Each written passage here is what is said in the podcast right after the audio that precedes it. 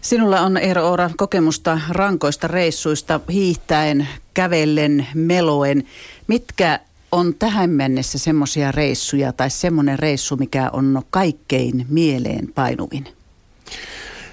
Niitä on oikeastaan aika monta. Tietysti aina ihmiselle jää mieleen ne ensimmäiset tai sitten kaikkein suurimmat. ensimmäinen aika semmoinen huikaseva kokemus oli, kun purjehdin Joensuusta lähtien ensimmäistä kertaa Gibraltarin salmesta sisään. Seuraava oli sitten, kun olin ensimmäistä kertaa hiihtänyt Suomen päästä päähän Nuorgamissa katselin Tenojoen Tenojoen hiljaista jäätä ja ihmettelin, että oho, onpas tässä tullut tehtyä jotain. Sitten seuraava oli, äh, kun 2006 hiihdin Grönlannin jäätikö ylitse itärannikolta länsirannikolle. Länsirannalla tuntui aika, aika huimalta.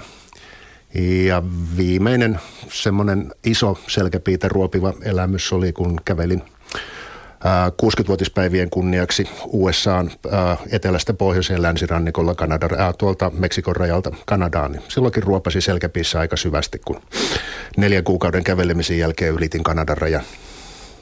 Me seurasimme aika tarkkaan tuota sinun Grönlannin matkaa. Säännöllisin väliajoin satelliittipuhelimen välityksellä annoit meille sieltä mielenkiintoisia raportteja. Palataan hetkeksi tuohon kuuden vuoden takaiseen reissuun. Eero Grönlannin jäätikolta. Matka etenee. Me olemme tällä hetkellä 1400 metrin korkeudessa pisteessä pohjoista 65-57, läntistä 39-33. Eilen pääsimme 15,8 kilometriä eteenpäin.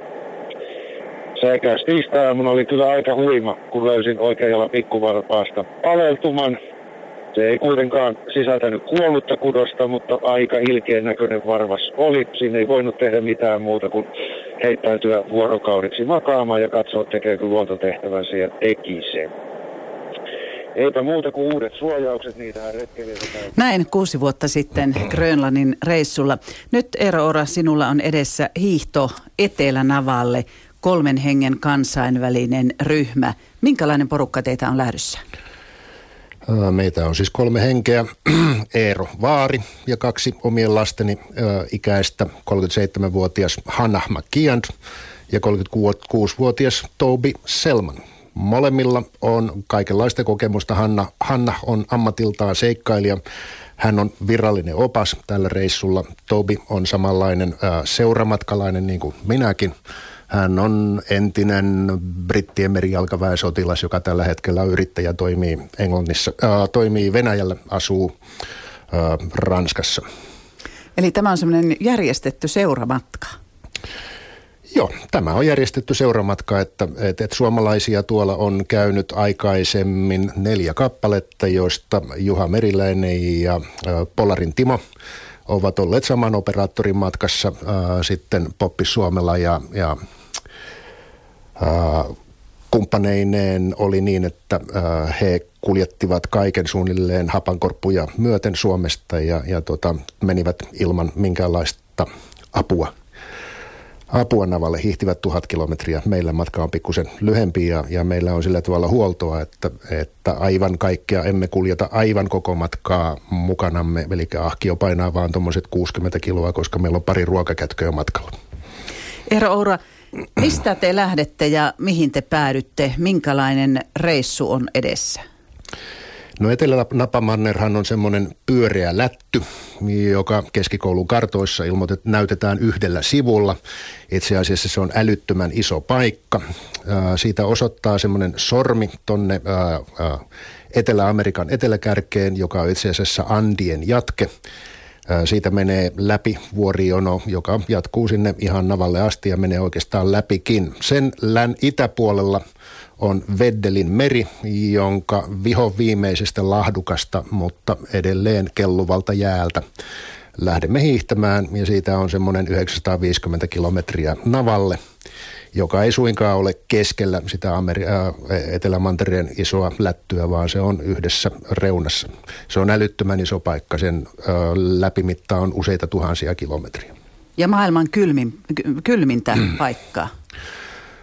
Ihan siellä keskellä on maailman kylmimmät pisteet. Siellä on venäläisillä Vostok-tukikohta, jossa on mitattu maailman kylmi, kylmimmät olot. Toiset paikathan on sitten Siperiassa, Verhojanskin laaksossa, mutta meillä, jotka hiidämme tässä Etelämantereen syvimmässä ja kuumimmassa kesässä, niin meillä on odotettavissa pakkasasteita tuommoinen 30 ja 5 asteen välissä. Sen vielä sietää, mutta kun siihen yhdistetään tuuli, joka koko ajan puhaltaa suoraan naamalle, niin, niin tämmöinen pakkasvaikutus on 20 ja 45 asteen välissä. Kyllähän se tietysti ihan älyttömältä kuulostaa tämmöinen reissu 48 päivää. Mistä löytyy se pahin tai ne pahimmat vastukset tällä matkalla? Onko se henkiseltä puolelta vai sitten fyysiseltä? Tietääkö sitä? Öö, kyllä sen tietää. On, minulla on kokemus pitkistä reissuista, haastavista reissuista ja kylmistä reissuista. Öö, fyysinen rasitus, jota kaikki ensimmäisenä tarjoaa, on minun kokemuksen mukaan pienempi kuin nämä muut.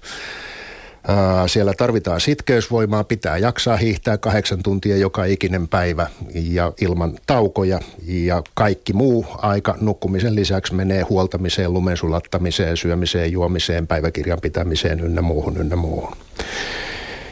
Sitten toinen aika iso asia on, on se, että kun matka on pitkä, se edistyy hitaasti ja ainakin mulla on takni, taktiikka, että aivan alussa ei edes karttaa saa katsoa, koska ne etenemisen askeleet on niin pieniä siinä alussa, että, että siitä tulee pakokauhu, jos rupeaa tekemään tasaisen matkan, matkan taulukoita.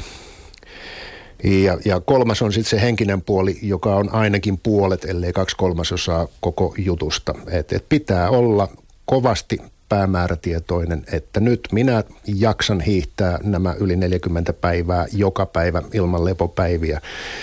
Ja joka aamu on lähdettävä siihen 30 asteen pakkaseen ja riehuvaan tuuleen, riippumatta siitä, miltä tuntuu. Se on vaan mentävä. Ja sitten kun ajattelee sitä, että nämä sinun matkakumppanit ovat tuntemattomia ihmisiä, Skypen välityksellä olette olleet tekemisissä ja nähneet toisenne vieraiden ihmisten kanssa tämmöinen reissu? Niin, elämme kuusi viikkoa teltassa haastavissa oloissa, jossa tulemme olemaan väsyneitä, ehkä pikkuisen kiukkuisia, tulemme äh, nauttimaan toistemme seurasta ja tulemme olemaan hankalia toisillemme. Näin, näin se vaan menee. Äh, kaikki onneksi kuitenkin tiedämme minkälaisille oloille itsemme altistamme ja, ja ainakin minä olen luottavainen siihen, että kyllä, kyllä tulee olemaan. Toinen on sitten tietysti tämä ikäkysymys, eli Grönlannin yli hiihdin Vesan kanssa, joka oli täsmälleen saman ikäinen kuin poikani. Silloin 30-vuotias, nyt Tobi on 36 vuotta, eli täsmälleen samanikäinen kuin poikani tällä hetkellä. Ja tästä ikäerosta voi tulla kahnauksia, mutta ei sitä saa päästää kahnauksen asteelle. Mutta se on ihan mielenkiintoinen haaste ja, ja haasteena ja mahdollisuutena se on otettava. Sinä olet fysiatri ammatiltasi, 63 vuotta on ikää ja eläkepäivät tosiaan lähestyvät tässä tammikuun lopulla, tai tammikuussa on se virallinen eläkkeelle jääntipäivä. Elämässä voisi päästä ehkä vähän helpommallakin eläkkeelle. Miksi sinä haluat eläkkeelle Etelänavalla? Öö, unelmat on semmoisia asioita, joita ei tarvitse rationaalisesti perustella. Ne karkaa kaikkia rationaalisia argumentteja. Mutta minä nyt haluan tehdä tämän. Vuorikiipeilijöillä on tämä kuuluisa lausa, lausadus, että miksi tuolle vuorelle pitää kiivetä, koska se on siellä. Ja, ja jos jättää unelmiansa täyttämättä toteuttamatta, niin niitä voi kyllä sitten koko loppuikänsä ikänsä harmitella. Voihan sitä perustella muillakin tavoilla, ehkä vähän rationaalisemmin. Sanotaan nyt vaikka näin, että haluanpahan, että lapsen lapsilla on jotain muisteltavaa, että äijä kävi muuten sitten hiihtämässä. Tai toisaalta sitten tämmöinen voi olla looginen jatko sille, mitä on aikaisemmin tehnyt. Eli olen kulkenut aika paljon – olen harrastanut pitkiä reissuja, olen harrastanut kylmiä reissuja, olen hiihtänyt Grönlannin ylitse, joka nyt oli kohtuinen, kohtuullisen iso juttu. Miksei siitä voisi jatkaa sitten seura- seuraavaankin vaiheeseen. Ja kolmas, neljäs tai viides asia, että onneksi tähän ikään mennessä en ole vielä hävittänyt uteliaisuuttani, että on mukava käydä katsomassa paikkoja, on mukava käydä kokeilemassa erilaisia olosuhteita, on mukava käydä, käydä kokeilemassa, miten pärjää erilaisissa oloissa. Kiitoksia Eero Oura ja oikein hyvää matkaa. Kiitos.